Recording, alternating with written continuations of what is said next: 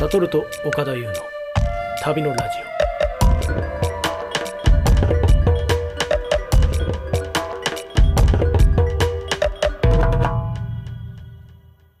オ。え岡田さん。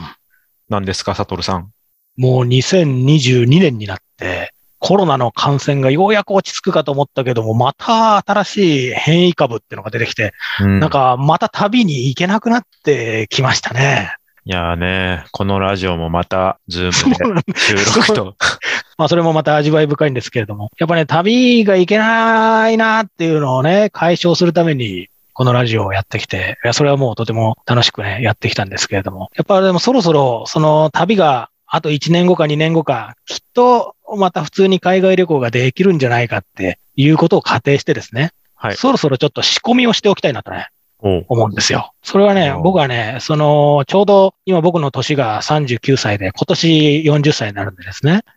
その、なんかね、新しい趣味をね、こう、始めてみて、で、その趣味がね、別にもういい年になってくると、自己啓発がどうとか、生きがいを見つけるとか、まああんまりそういうのは割とどうでもよくて、もうあんまり関心ないんですよね。うん、だけども、もともと私のその少ない趣味、その旅、あるいは知らない土地に行ってみること、みたいなことをもっと豊かにしてくれるような、なんかそういう趣味を新しく始めたらいいんじゃないかなっていうのをね、その新年の抱負じゃないけれども、そういうの1年ぐらいかけてじっくり見つけていくのもなかなか楽しいんじゃないかなってね、最近思うんですよ。うん、なるほど。うん。でね、まあ多分一番、例えば、何ですかね、えー、カメラとかね、写真やられる方っていうのはあたくさんいらっしゃって、これなんてのはまさに旅とものすごく相性がいいですよね。うん、そのカメラの腕前が上がれば、あその、この景色を撮ろうかなっていう気持ちもすごく出てくるし、またね、思い出も綺麗な形で残るわけだし。やっぱり写真の腕がいい人、カメラの趣味持ってる人と、そうじゃない人で、やっぱり旅の楽しみ方が全然違ってくるかなうん、そういう意味でね、なんかその新しい趣味を見つけられたら、面白いんじゃないかなってね、思うんですよね。はいはいはい。で、僕はね、一つね、そう、例えばですね、まだ全然、えー、やってないんですけれども、釣りとかね、フィッシング、釣りってあるじゃないですか。ありますね。えー、ああいうのをね、結構今までの旅を思い返すと、川とか、あなんですかね、海とかね、えー、あれ許可取ってんのかよくわかんないけれども、なんか釣りをやってる地元民とか、あの姿を時々思い、思い出したりするんですよね。なんかいるじゃないですか。だから、ああいう人の隣に座ったりとかして、釣り具屋さんでちょっとレンタルとかで借りるのかどうかはまだあんまり詰めてないんですけれども、そうやってなんか、じゃあちょっとここで釣ろうかなとか言ってね。でそういう趣味があったら、これもまた旅の楽しみがね、なんかあるんじゃないかなとね。ちょっと川べり、海べりがあったらそこ釣れるのかってことを調べたりとかね。うん、なんかいいんじゃないかなって思うんですけど、どうです？なんかそういうの。海溝たけしみたいな。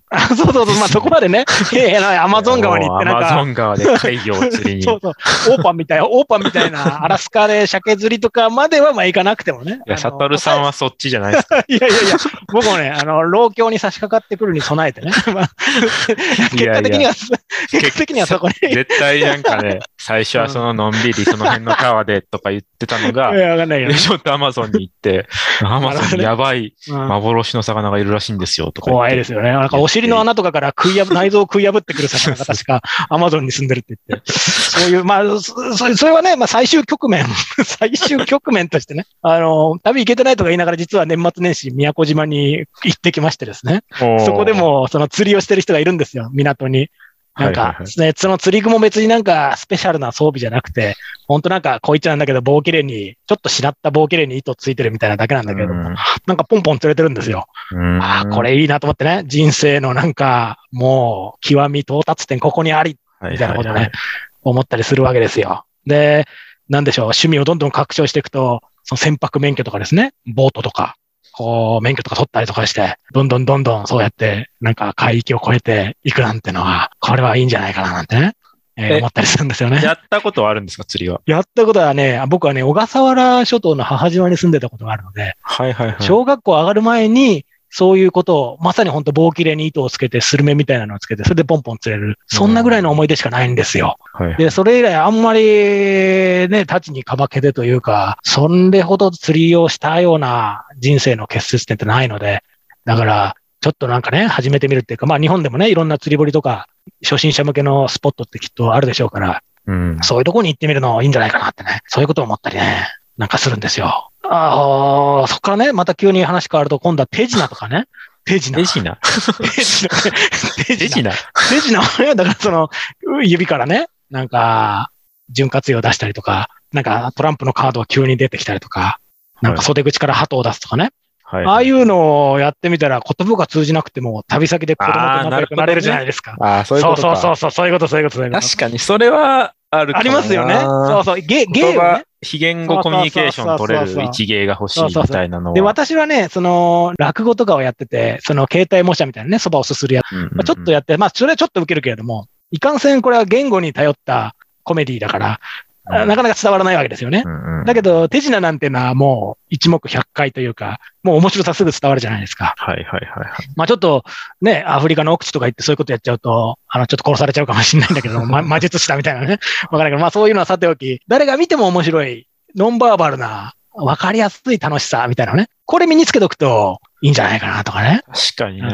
そうそうそう、戦略的、ちょっとね、スケベ心があるんですけれども。なんか、そういうのね。うん。あの、高野秀幸さんが、はいはいはい。もうなんかそういうことを確か書いてて、はいはいはい。マッサージとか指圧をなんかそれで勉強したいみたいなの書いてます、ね、読んだことある、読んだことある。そうそう。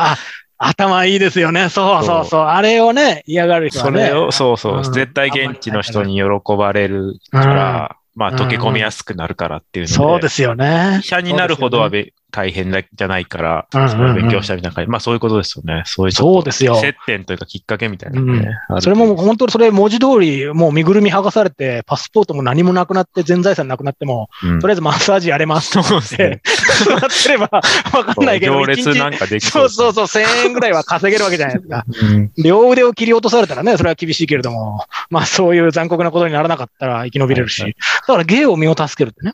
そういう方面の開拓。まあ、釣りは類型的に言えば、釣りはまあ自分が楽しむためのものだけど、うん、手品は人を楽しませて、で、コミュニケーションを働かせて、より豊かになるっていうね。だから他にまあバルーンアートとか何でもいいんですよ。まあバルーンアートだとちょっといつも風船持ってないといけないからダメなんだけど、うん、なんだろうな。なんかそういう方向のね、えー、なんか楽しみみたいなのがあるんじゃないかなってね。そういう趣味をね、身につけられれば、まあ私もあんまり手先は器用じゃないから、こうやって話してるだけで実際にはやれるかどうかまだわかんないんだけれども、そういう方向を考えたりするんですけれども、岡田さんはなんか、そういうことを考えになったことありますか？そうです。なんその前者の方で言うと、趣味というか、はい、なんでしょう。なんか、この間、あの、ジオゲッサーっていう、こう、世界中の Google ストリートビューの地点に落とされて、ある地点に落とされてランダムで、そのどこ、どこかを景色だけで当てるみたいな結構やってたんですけど、その時に植物学者がそれをやるみたいな動画があって、面白いだろうな。周りに生えてる草とか植生とかでポンポン地域を当てていくんですよね。すげえと思って、何、そのジオゲッサーって結構文字とかなんか車の反、あのー、進行方向とかで当てるんですけど、もう全然地球のほとんどって、ただ何もない道なんですよね。その、まあそうですね。ストリートビューのほとんどは。そうですね。ひたすら、なんか草と土しかないみたいな。うんところされたらもうほぼ罪なんですけど、唯一の手がかりになるのが植物で。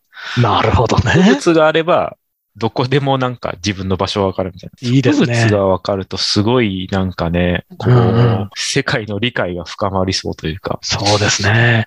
どこ行って面白そうだなと思いますけどね。うん、それはそうですね。うん、私もその、昔仕事で地学を必要に応じて勉強したことがあってですね。うん、そうするとなんとなくその断層とか、が、こう、旅先で見たりするとじっくり見たりとかね、するけれど、まだ深い理解には至ってないけど、そういう方面も突き詰めると砂粒とか見るだけで、これはなんかこれだなとか、確かにね。わかんないけれども。質とかも確かに。そう、ジオゲッサーで砂粒まで解像度高くないと思うんだけど、でもその雑草という草はないなんていうね、言葉があるけれども、それはその通りですよね。だからそれは趣味というか教養というかね、知識の体系を広げていくと、それは楽しいでしょうね。そうそうそう。なんかおもころで藤原さんってライターがいるんですけど、花の図鑑みたいなのを買って、はい、300種類ぐらいのけど、こう、探してみるみたいな時間をすごいかけて、っていう記事があって、それがすごいあれは、うん、豊かでいい記事ですよね。ねどんどんその、知ってる花が増えていくんですよね。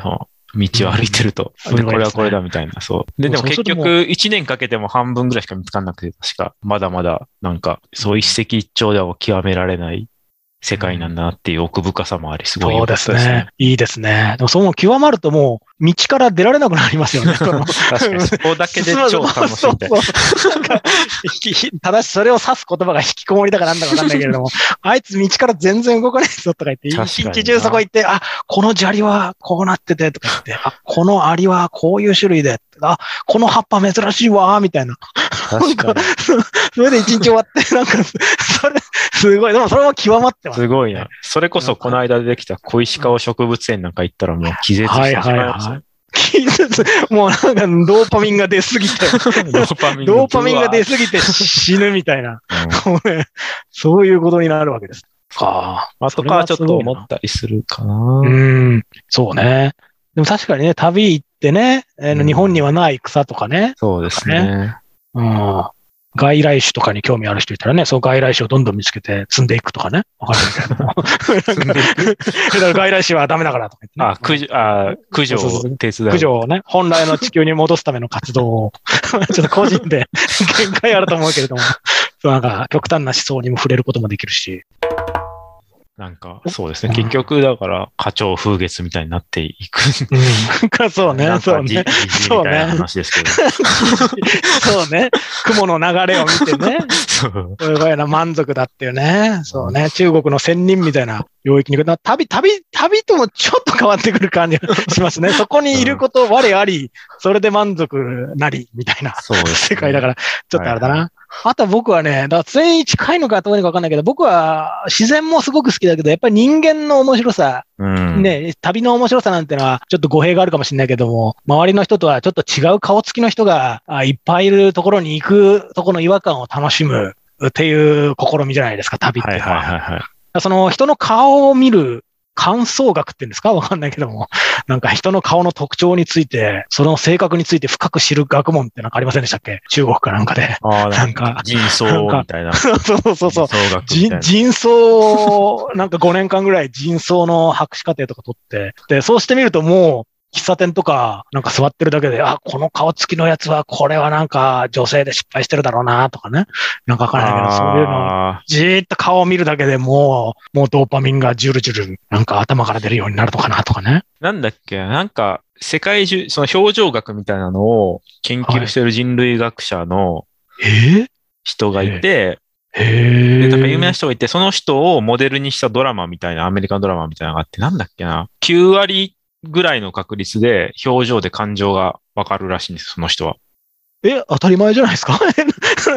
泣きそう、泣きそうになってるやつ言ったら感情、泣いてるかもしれない感情、あ、嘘をついてるかどうかか。嘘をついてるかどうかみたいなとかが、まあなんかわかるらしくて、いいっすね。それをもと、その人をモデルに、こう、あの、ミス、犯罪ドラマみたいなのが、へえ。なんだっけな？名前忘れた。いいっすね。すごい面白くて、その人はそのいろんなこう、島とかに何年も住んだりして、ええ人類にその共通の表情っていうのがあるのかみたいな。やべ、超面白そう。それですよ。じゃあ、それ、それ僕その人に弟子入りした それで、あれですよ。あの、客引きとかいっぱいいるところに行って、こいつは嘘をついてる顔だとか、わかんないけどヒッチハイクとかして、この車に乗ったらやばいかどうかをこう表情で見分けていくみたいなね。それいいですね。あ、 Lie、 Lie to Me か。 Lie to Me っていうやつですね。えー、私に嘘をついてっていう意味？ですか？そうです、そうですっていうタイトルのすごいな。ドラマ。へえ。でもそれはドラマか。でも、ドラマで、でモデルとなってる人が、ポール・エクマンっていう心理学者の人らしくへて、学問としては心理学にあるのか。心理学者らしいなるほどね。なるほどね。ね私はどちらかというと、西洋より東洋の、なんでしょう、なんかその、古代中国からなんか脈々と伝わってる、あそこら辺をなんか習得したいなってあーね。どこ行けばいいのかわかんないんだけど。この人、あれです。パプアニューギニアにずっといたらしいです。すげえ。パプアニューギニアの部族民を調査することで感情のリストを作った。すごいなジャレド・ダイヤモンドってね、有名なあのはい人いますけど、あの人もパプアニューギニアとかにずっと暮らしてて、えーうん言葉とかいろんなね、人類学ですか？確そういうのにそこはもう人類の方向にそうですよね。そうですよね。1キロ、2キロ先の人が全然違う言葉を喋ったりとか言うからね。だから表情を読めるかどうかってのは死活問題になるわけだから。うんだから学問はやっぱり基本的には必要のあるところに発達するわけだから、古代中国で兵法が発達したみたいな感じで、表情を読めないと死が待ってる世界には、その表情を読む技術がものすごく深くそこら辺に蓄積されてるのかもしれないですね。うん、確かに。それは、いい、ちょっと入門したいですね、その。でも、それは、でもそういう時も教えてくださいとか言っても、この顔は本気じゃないとか言って、私もなんか、先行から、ね先行からえ落ちちゃうのかもしれないですね。エントリーシートに貼り付けた写真でもこいつはダメな顔だとか、わかんないけどね。この、こういう顔はなんか全然ダメなんだよ、みたいな。いや、なんかね興味あるな、それな。それ、そうか、感想学。これちょっとそうですね。勉強してみたいですね。趣味、趣味、趣味、まあ、趣味の世界、趣味の学問として、ちょっと行ってみたいですね。あと、そうだ、思い出した。あの、さっきのはい。一芸みたいな話で、ええまあ、サトルさんのその、そばくモノマネみたいなはいはい。感じで、僕もなんか一芸、全然一芸っていうほどじゃないんですけど、ええその、手で、はい。手でおならみたいな音を出すのがめっちゃうまいんですよ。そうそなうるほどね。あちょっと今、鳴らしてみますね、ちょっと。これがまあ、普通の音です。で、これの音程とかを変えることができて、すげえな。ちょっと低い音だと、で、高い音。高い音だと、これをまあ全部同時に出すと、こう、最悪の ASMR みたいな。最悪だ。で、これがなんか、小学校で流行った時にめちゃくちゃ練習して、はい。で僕も圧倒的に上手くなって、もう学校で一番。それが、それがさ30、30過ぎた今でもそのスキル、そのスキル、スキルセットが。これやると結構で笑ってくれるんです。それはもういいですね。で、なんかしかもかつ、なんかね、その、大体変な音一個ぐらいなんか持っててみんな。その、なんていうんですかね。あ変な音を持ってるというか、はいなんかそう、ほっぺた叩いてちょっと変な音を出してみるとか、あ なんか、舌鳴らすとか、なんかその国によって、国とかその人によって、俺の変な音はこれだみたいな。いいなあすごいなあいや、それこそスキルですよ。まあ、TOEIC900 点とかね、そんなのはいいんですよ。もう、人工へ、への音の変な音を、スキルがなんかうまく出980すってい点う。すごいなあすごいなあでもそれを趣味とはちょっといやちょっと難しいです。それ趣味で1日1時間ぐらいねずっとやってるやついたら、ちょっと、ちょっとね、治療が必要ですよね。難しいですね。本当もう1時間どころかずっとやってましたよ。もういつでもできるから、これって。手があれば。そうね。手があってそれ行き着いちゃう人はもうなんか旅行に行くとは違う、ね、なんかちょっと関心になっちゃうから、ちょっと、ちょっと難しいそれ。それもいいなそうか。そうか。でも、わかりました。じゃあ、それもちょっと私の、あの、将来の40代、40代をかけて、でもいいですね。40代でやるべきたった一つのことは、このへのバリエーションのね、ちょっと身が詰まってる感じのへとね。そうそうそう。バンコク共通ですからね。番号共通だし。すごいなそれはいいですね。でも確かにね、なんか、あテロリストかなんかに人質になって、一人ずつ殺していくぞ、みたいな感じで、最後に言いたいことあるかとか言われて、プリッってこうなんかめちゃめちゃうまい絵の音したら、お前クソ面白いなとか言って、うわあ、もう助けてやるよ、お前とか言って。ね、それでまあ、ブリ、ブブリバーンかもしれないですけどね。わかんないけど、口でね。最後の言葉、それは嫌だな。だけどね。そうか、でもそういうことが。でもそれで生存率も上がるし、仲良くなれるかもしれないしね。そうですね。そうか最後の逆転の一手となるかもしれない。逆転の一手にね。ありがとうございます。じゃあちょっと私の進むべき方向が少し分かってきたかもしれないですね。うん、ありがとうございます。そんな感じで、将来ね、旅にね、あの、行ける日が来ることをとにかく願って仕込みをしていきたいなってね、思いますね。